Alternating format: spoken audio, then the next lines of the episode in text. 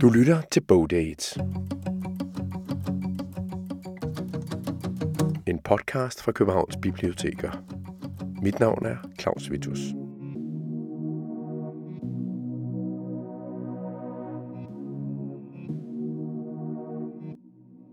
Bogdate handler om litteratur i mange forskellige formater. Alt sammen litteratur, som man har fri adgang til på bibliotekerne.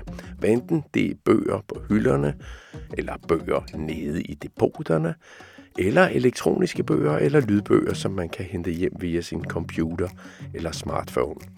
Men det er ikke alle bøger, der måske er lige tilgængelige.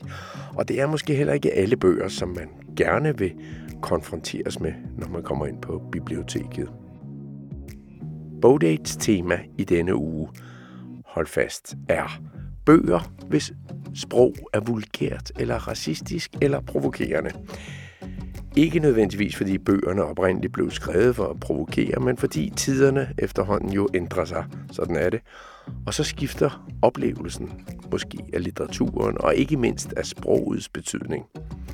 Hør for eksempel denne her lille, søde godnatsang. Nu der stjerner på himlens blå. Nu løfter månen sin sabe. Hvis jeg fortsatte denne sang, så ville en ordet optræde. Det ord, som betegner mennesker med sort eller mørk hud.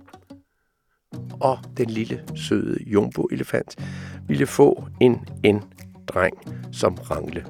Men det er blevet rettet i sangen.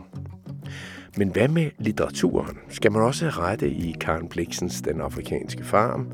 Eller lade være med at udstille børnebogen Rasmus af Jørgen Klevin, fordi den fremstiller afrikanere meget stereotypt og konstant bruger N-ordet. Det diskuteres i en aktuel bog, Den sorte mand, racisme, woke og hvidhed i dansk litteratur af Claus Rothstein. Og hvis man er krænkelsesparat, så skal man nok ikke lytte meget videre i denne podcast. Så er du allerede advaret. Jeg har haft Claus Rothstein i studiet og spurgt ham, hvad har fået dig til at skrive Den sorte mand? øh, en interesse for brudflader i samtiden, en øhm, øh, konstatering af, at der er noget nyt, der afløser noget gammelt, øh, ind i sprogets detaljer. At øh, enkelte ord er ved at blive kørt på mødingen, nye begreber bliver introduceret, og at øh, vi nok er mange fra min generation, altså jeg er en af de yngste babyboomer også, ikke? men altså alle os boomer, der vokser op med et andet verdensbillede end det, de unge abonnerer på i dag, opdager, og nogen med forsinkelse, at øh, det, der engang var almindeligt, normativt, måske endda progressivt, i dag er øh, reaktionært og umoderne og øh, krænkeragtigt.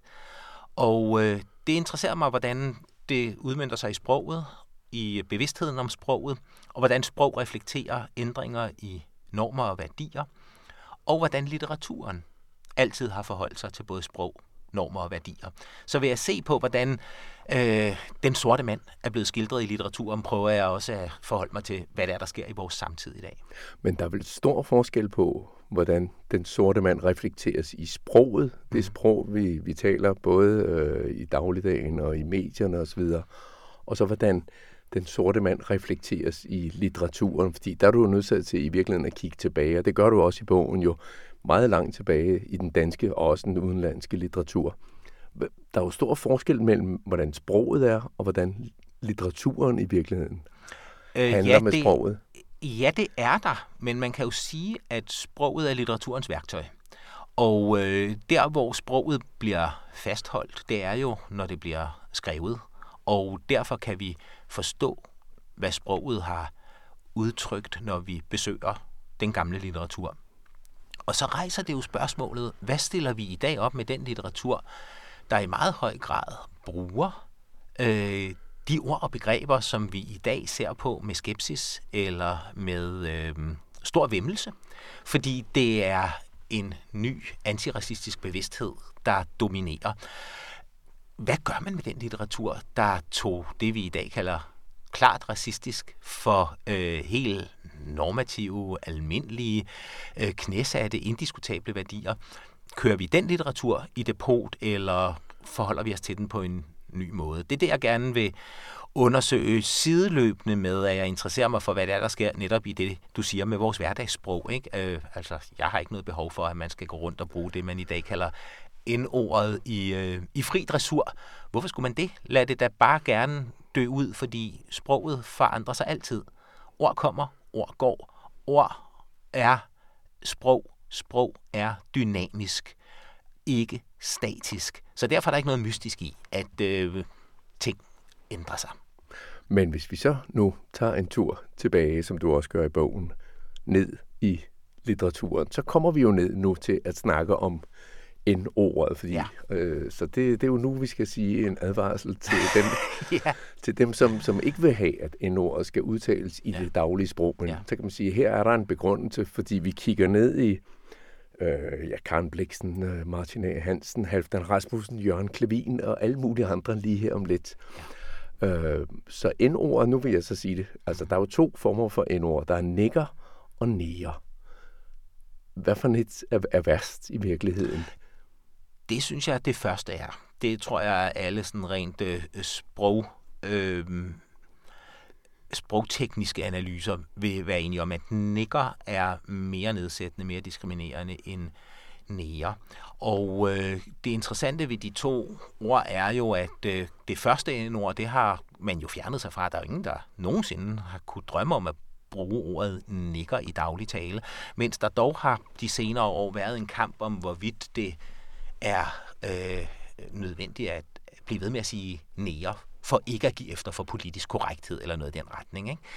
Men altså, som jeg sagde før, ord kommer, ord går, ord forandrer sig, og jeg er sikker på, at øh, om en generation eller to, vil man sidde og undre sig over, at vi overhovedet havde en sprogstrid om det ord i 90'erne og i 00'erne og ind i øh, disse 10 år. Og så kan det være, at øh, man... Hvor, jamen, hvorfor, hvorfor tror du, at man vil undre sig der? Altså, fordi... tror du, fordi at, at, at ordet og ordene er, er væk? Ja, det men tror jeg. også væk fra den gamle litteratur? Se, det er så spørgsmålet. Og det jo det spørgsmål, der gør, at jeg skriver bogen, ikke?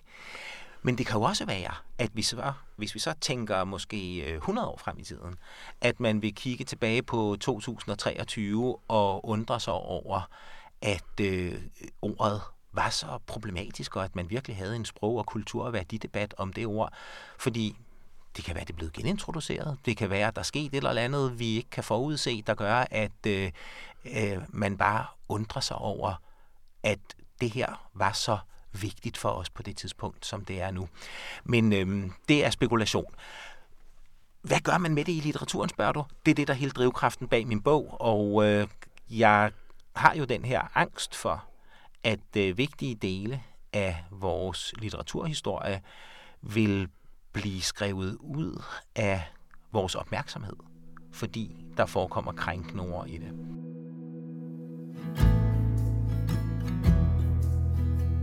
Herværk 1930 af Tom Christensen.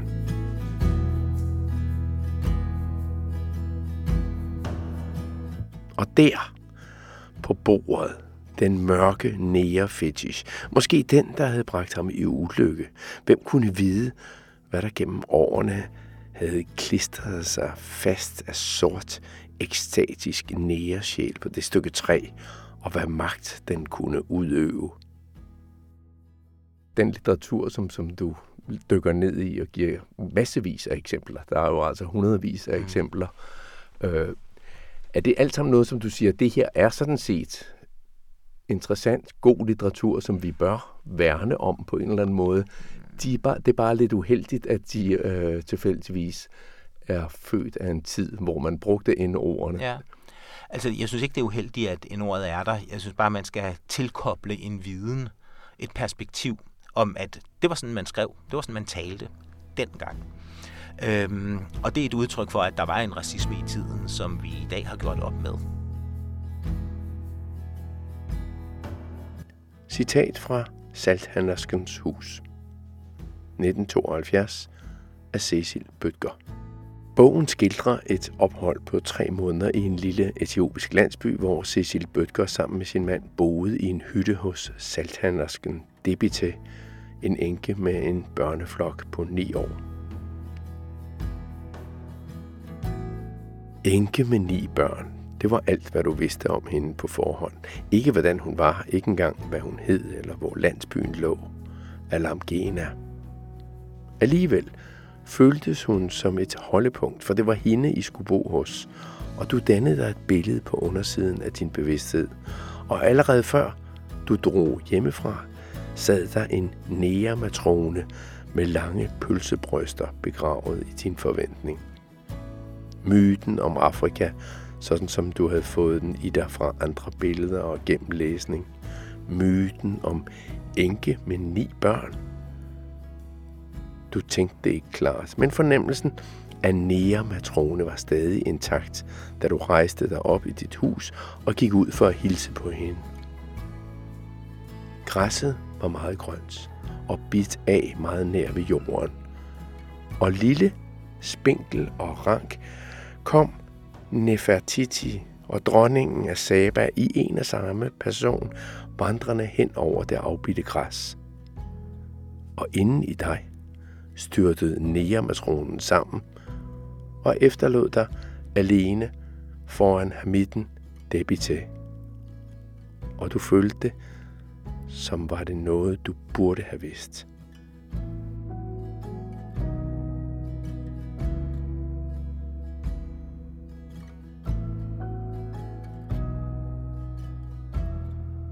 Jeg synes, at øh, de eksempler, jeg giver fra litteraturhistorien, rummer masser af beviser på, at der er vigtige del af litteraturen, som rummer ordet nære, og som stadig er vigtige bidrag til Danmarks litteraturhistorien, som vi ikke bare kan køre i depot. Men samtidig så er der selvfølgelig masser af andre stykker litteratur, hvor man også kan finde eksempler på sproglig racisme hvor man kan sige, ja, de her bøger, dem, de må godt glide i glemsel, som bøger jo tit gør, som litteratur jo gør hele tiden. Det er ikke nødvendigt, at vi øh, vedligeholder opmærksomheden om dem. Men du synes ikke, man direkte skal fjerne dem, hvis de nu står herude på Nej. hylderne på hovedbiblioteket, ja. hvor jeg har fundet rent faktisk, øh, jeg nær sagt, øh, alle eksempler fra, fra din bog. Ja. Altså for eksempel, nu tager jeg bare lige mm. Rasmus for besøg øh, fra 40'erne, tror jeg det er, Jørgen Klevin, mm. som du så også beskriver, ja. som egentlig er en... Øh, det kan nok være, at nærehøvdingen blev glad. Medicinmanden løb hjem, og alle hans fem små nærebørn sov. Men da han sagde, at han skulle finde Rasmus, så vågnede de alle sammen. En historie om strussen Rasmus, men ja. altså hvor end ordet jo mildest talt står på hver side. Ja, og hvor Jørgen Klevins tegninger jo er arketypiske racistiske stereotypier. Og øh, det her er, det tøver jeg ikke med at sige, det er en del af den øh, danske børnebilledbogs øh, kanon. Det er øh, et vigtigt værk. Men det er jo også et værk, som vi ikke kan læse i dag, uden at undre os over, at den slags tegninger her, som jo altså er stereotype. Og du står og peger på, på tegninger med nære med store læber og kruset hår og store næ, øh, nære næser og, ja. Ja, fremstillet, og der. Fremstillet naive, underudviklede, øh, men livsglade. Øh, tæt knyttet til naturen, øh, usiviliseret på alle måder, øh, kajtet i forhold til, hvad rigtige hvide mennesker øh, mener om, hvordan man skal leve sit liv. Sådan en bog som den, det undrer mig egentlig lidt, at den stadig kan stå på børnebiblioteker. Det undrer mig, at den stadig kan sælges, og at Gyldendal bliver ved med at genoptrykke den. At den ikke har været offer for en ødelæggende shitstorm, det er lidt underligt. Og det er måske kun et spørgsmål om tid, hvornår det kommer til at ske, fordi den lever på alle parametre op til øh, ting, som vores nutid ikke kan acceptere. Og jeg ved, at der er børnefamilier, der undviger den slags litteratur. De vil ikke introducere det til deres børn, og jeg kan sådan set godt forstå det. Men hvad gør man med den? Øhm, du kan ikke lave om på Jørgen Klevins tegninger. Du kan ikke ændre i hans tekst. Jørgen Klevin er død, og altså game over. Det findes, som det er, det her værk. Og øh, så er spørgsmålet, skal bibliotekarer sætte det i depot, sådan så det kun bliver hævet frem på direkte efterspørgsel, øhm, og måske lånt ud under øh, beskyttede vilkår?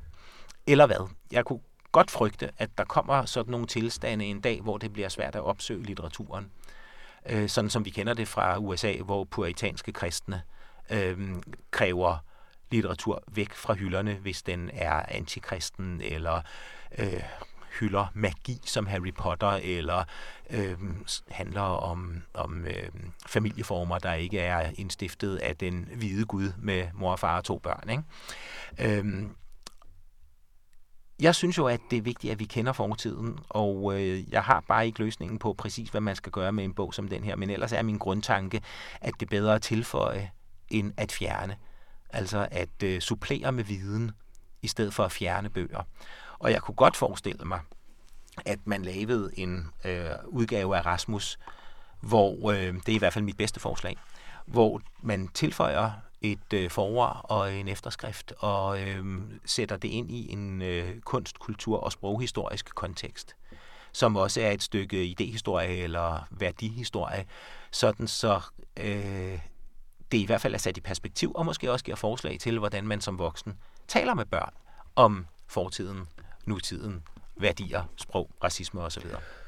Det her er måske meget, man kan sige, firkantet, letfatteligt mm. øh, eksempel, men der er også andre eksempler, som du også folder mere ud. For eksempel Martin A. Hansens ja. øh, Midsommerfesten.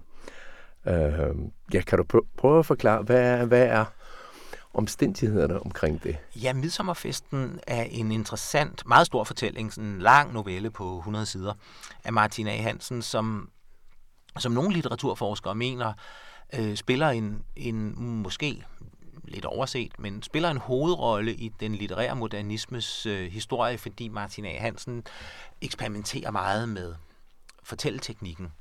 Øh, den rummer blandt andet en øh, en stemme, der hedder forfatteren, der diskuterer med en stemme, der hedder læseren. Der er sådan et mærkeligt meta-greb på fortællingen, som i sin grundstruktur handler om en byfest i en landsby, et sted på Sjælland måske, hvor øh, der er sådan et omrejsende cirkus. Og de har en øh, arena, og i den arena optræder en bokser, og så kan øh, man betale et eller andet beløb for at gå i ringen mod bokseren og slås mod ham. Og den, der får ham ned at ligge, kan vinde 100 kroner. Og det fandtes ved byfester i gamle dage, og så kom den lokale øh, murersvend eller øh, slagtersvend, øh, friske unge øh, mænd, der smed skjorten og gik i ringen til nævekamp. Og den der cirkusbokser, han er næger, hvilket bliver beskrevet meget omhyggeligt hans fysionomi, hans fremtoning, han er beskrevet som en meget øh, fysisk person og som en øh, meget, øh, hvad skal vi sige, øh, ureflekteret person, en meget jordnær person, indtil man lærer ham lidt bedre at kende, fordi det viser sig, at han er et lidende menneske, han er en Kristus-type, en kristusskikkelse, som øh, har koner og børn, han skal forsørge, og han tager det job, han kan få, nemlig som boksebold. Men han har en drøm om at skrive smukke bogstaver og tal, øh, i regnskabsbøger øh, på et kontor. Men han ved godt, at sådan en som ham kan ikke få sådan et job. Og så bliver han på et tidspunkt spurgt, hvor, hvor kommer du fra? Og så svarer han, fra Christianshavn. Altså han er med andre ord ærkekøbenhavner. Det fortaber sig lidt, hvor han øh, gener stammer fra. Ikke? Det kan være, at han er efterkommer af, af øh, folk fra de vestindiske øer, eller øh, altså slaver, der er sejlet fra guldkysten til de vestindiske øer og kommet til Danmark, kunne man forestille sig. Men pointen er, at denne lidende person, som på en måde er en Kristus-skikkelse, har Martin A. Hansen gjort sort. Måske for at øh, vise, at han er aparte, han er øh, en minoritet, som Kristus var. Men ordet nære optræder jo utallige gange. Og øh, hvad stiller man op med sådan en fortælling i dag? Øhm, Jamen, nu vil jeg i virkeligheden så godt lige gribe fat i undertitlen på, på din bog, Den ja. sorte mand, fordi den hedder Racisme, Woke og Hvidhed. Ja.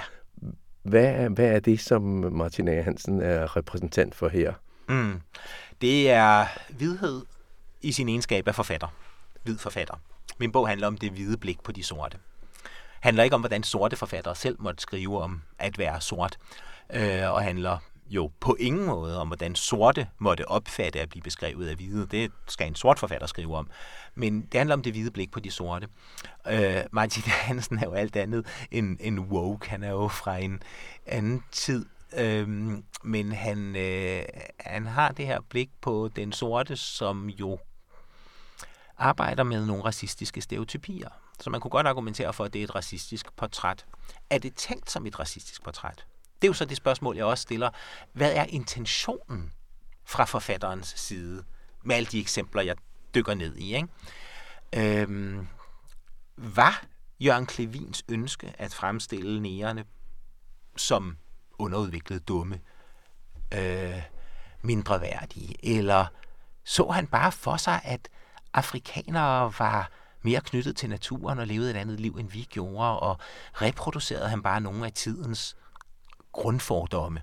Nu, nu formår du i løbet af det her interview jo at stille, øh, jeg har ikke engang talt på det endnu, men nok de første 20 spørgsmål, ja. var han det, var han det? Og det, grund til at jeg lige hiver fat i det, er det i virkeligheden, at det er jo også bogens præmis, at det her er ikke en debatbog. Det er ikke Nej. Claus Rothstein, der kommer med sin uforbeholdende mening om det eller hint. Og det er heller ikke, eller er det en polemisk bog? Nej. Eller er det, øh, er det en, en, hvad skal man kalde det, en registrering af, her er der vidhed, her er der woke, mm. her er der racisme mm. i dansk litteratur? Mm. Øh, det er rigtigt, at jeg stiller, bogen stiller mange spørgsmål, giver også nogle svar, men ikke nødvendigvis svar på alt.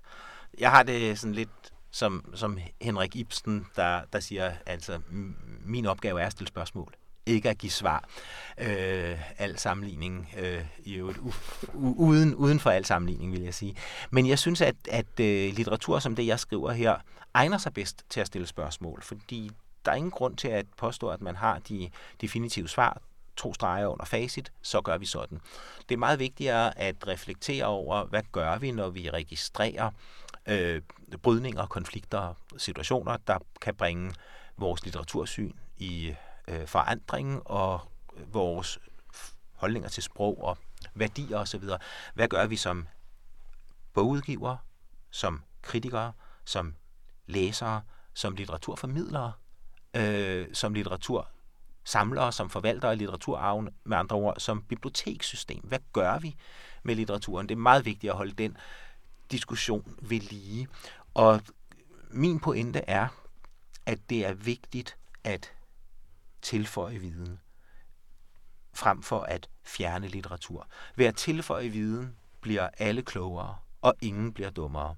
Ved at fjerne litteratur kan man måske godt reducere risikoen for, at nogen, der ikke kan tåle at møde en ordet, uden at det bliver en meget stærk følelsespåvirkning for dem, de føler det som et, et, et voldeligt overgreb, altså et, en, en sproglig voldshandling.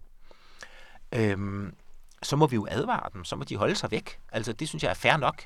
Øhm, ingen skal tvinge nogen til at læse noget eller se noget, de ikke har lyst til. Og derfor skal vi være bedre til også at præsentere og diskutere litteraturen. Og jeg kan godt lide ideen om, at den litteratur, øh, der er vigtig, interessant, øh, men måske rummer et problem, også kan udgives i fremtiden, men med en eller anden øh, øh, markeret øh, advarsel, altså mm, pas på, der kommer indord.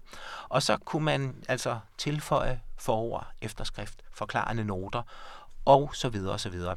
En ny udgave af, af sydstatsromanen Borte med blæsten af Margaret Mitchell i USA er lige udkommet netop på den måde med forord, efterskrift, forklarende noter, samt en redegørelse fra forlaget for hvorfor de har valgt at bede en kvindelig, hvid forfatter om at skrive efterskrift om romanen som et racistisk sydstatsdrama, i stedet for at blive en sort forfatter om det.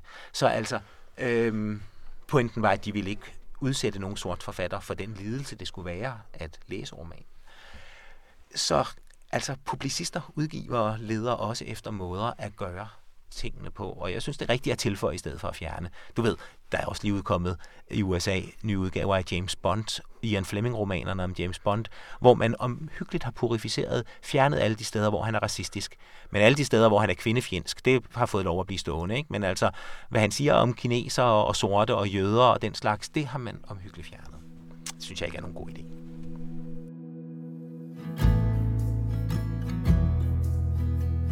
Exil, Revolution, Liberty 2009 af Jakob Ejersbo.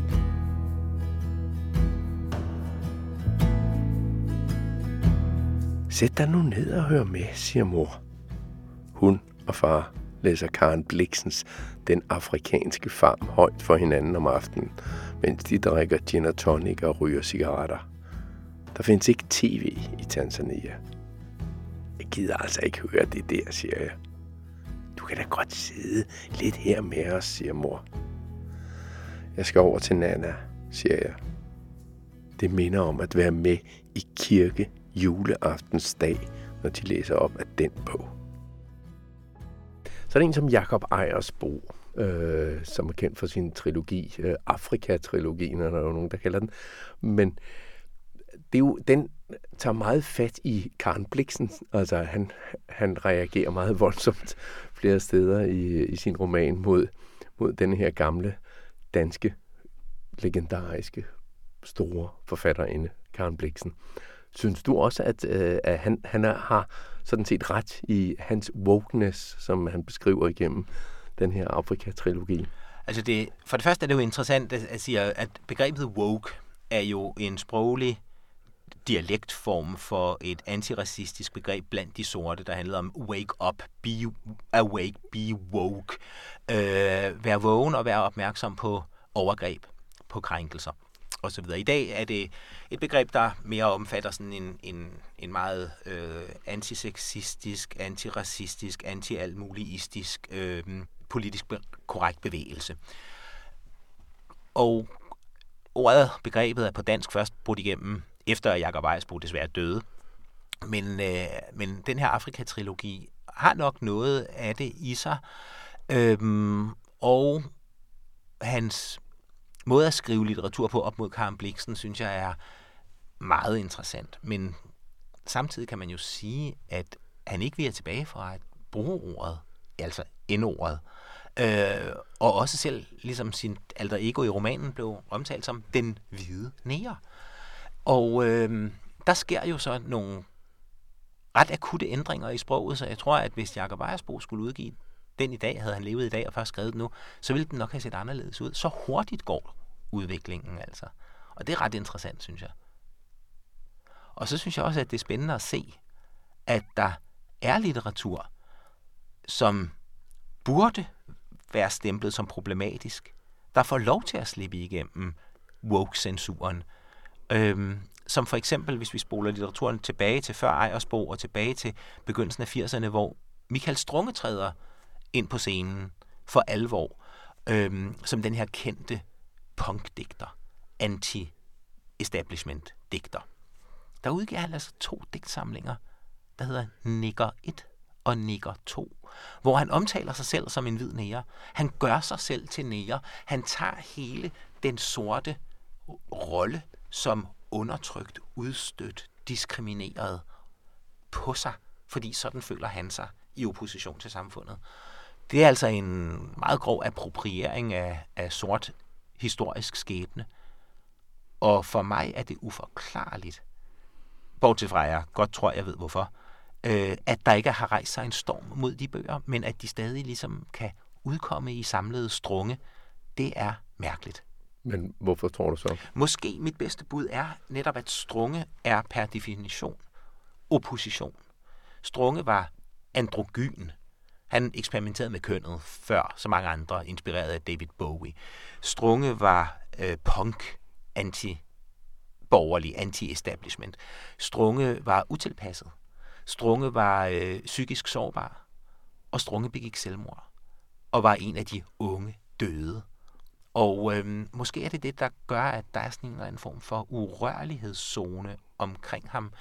Men øh, han er altså, synes jeg, gerningsmanden bag den største appropriation og det største øh, øh, hvad skal vi sige, racistiske udråb i øh, bogtitler, vi har på dansk, men altså samtidig i solidaritet med de sorte som ofre for undertrykkelse.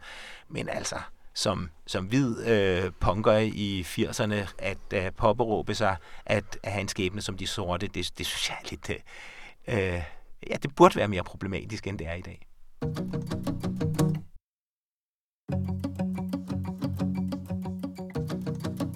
sagde Claus Rothstein, da jeg havde ham i studiet til en snak om hans bog Den sorte mand med undertitlen Racisme, Vogue og Hvidhed i dansk litteratur. Jeg laver en litteraturliste med flere af de bøger, som vi talte om, og som jeg læste op fra. Og alle citaterne er i øvrigt også med i Claus Rothsteins bog.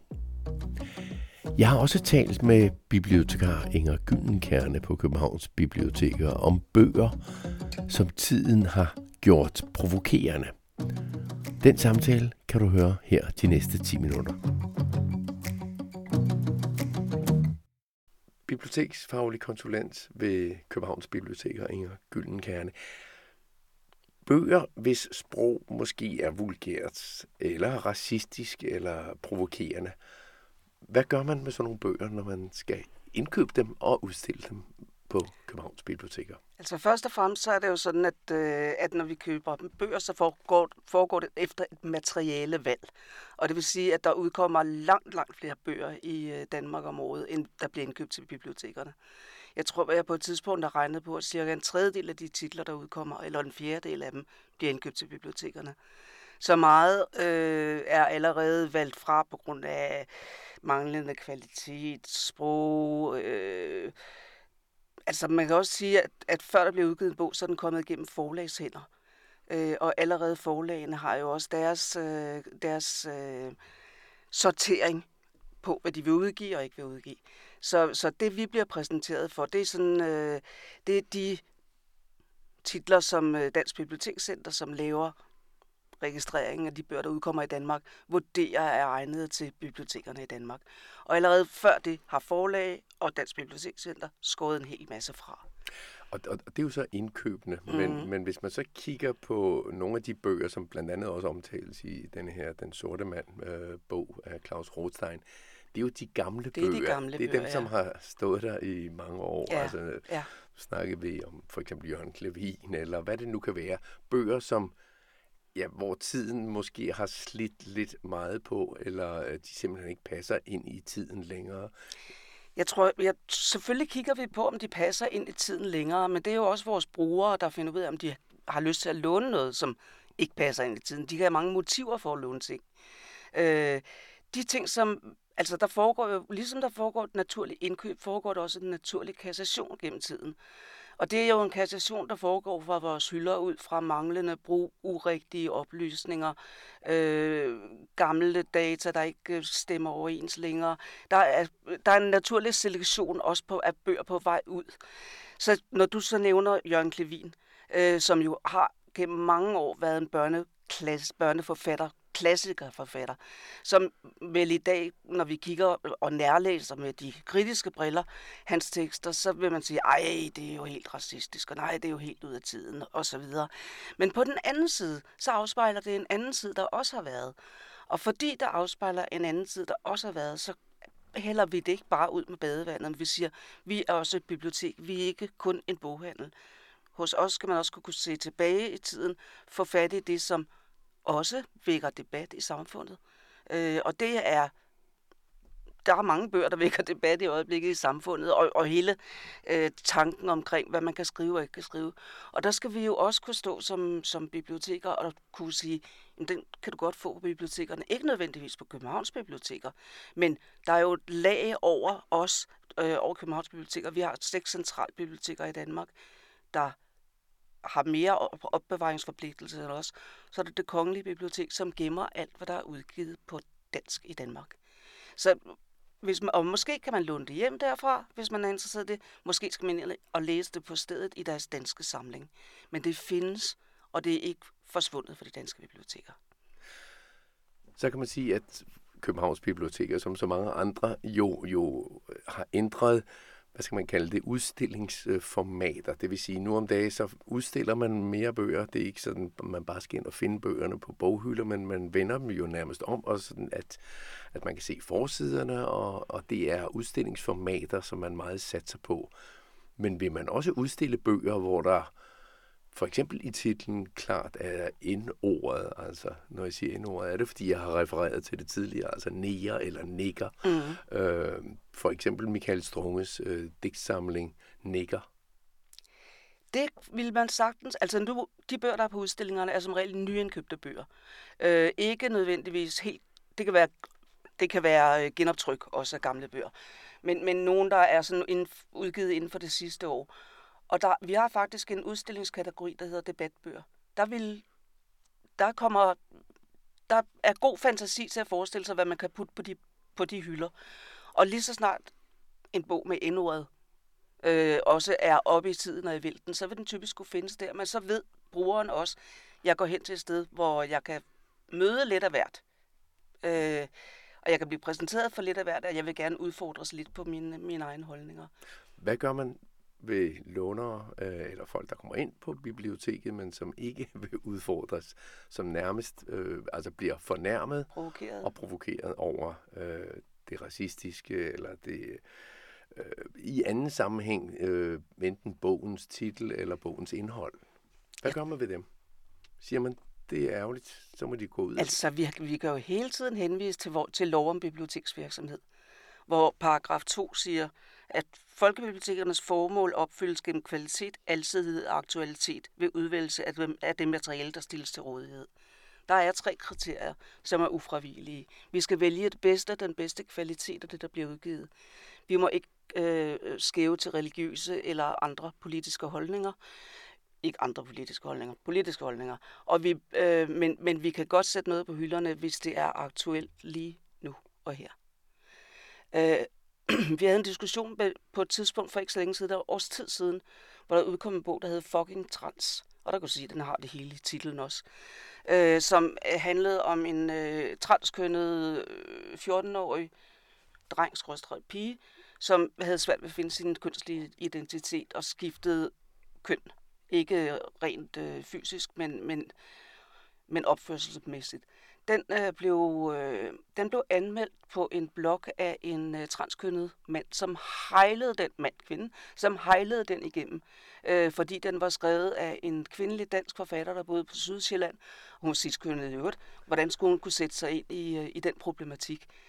Og den bragte uendelig meget debat, også på, øh, på øh, Facebook-grupper og blogger og bloggersider osv. Og og på et eller andet tidspunkt, så sad jeg og snakkede lidt med, med dem, der indkøber børnelitteratur. Hvad skal vi have den, eller skal vi have, ikke have den?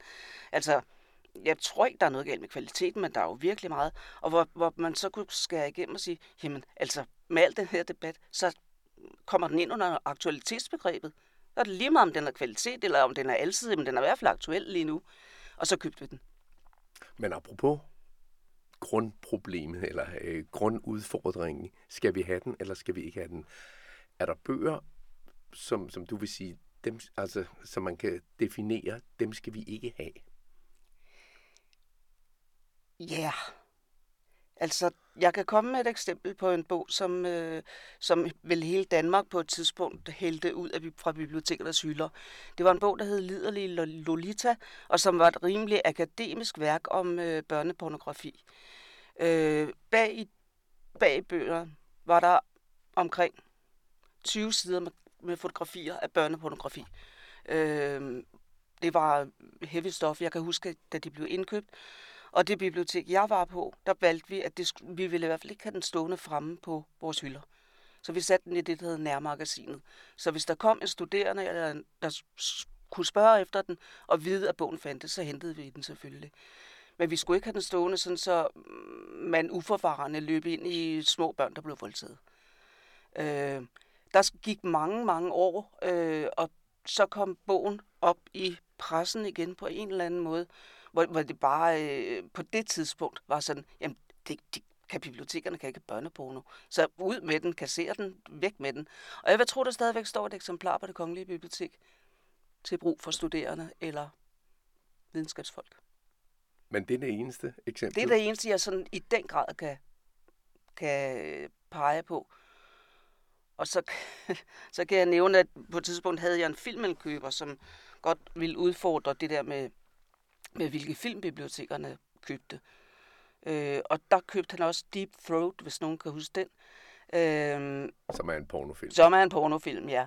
Og der havde jeg en ret lang diskussion med ham om, øh, for han sagde, at det er jo en klassiker. Og det har han jo fuldkommen ret i, det er det også. Men øh, den synes jeg alligevel heller ikke, vi skulle have stående. Den forærede jeg til ham. Tak, fordi du fortalte om, hvad der er bibliotekernes både indkøbspolitik, men også udlånspolitik omkring øh, bøger, som indeholder ting, som kan provokere racistiske eller vulgære ting. Selv tak.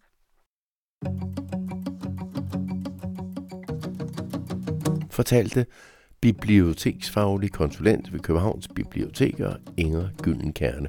Og som sagt, jeg laver en litteraturliste til denne udgave af Bogdate. Den findes i teksten til podcasten. Musikken her i baggrunden er leveret af Epidemic Sound, og jeg hedder Claus Vitus, og podcasten er lavet for Københavns Biblioteker.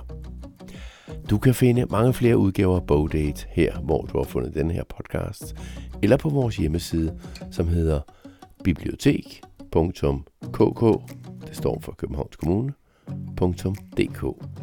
Og så skal du bare søge oppe til højre under fanebladet Lyd.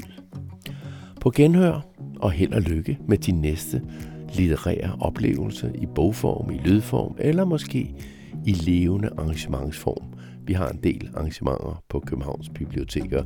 Tjek også dem på vores hjemmeside.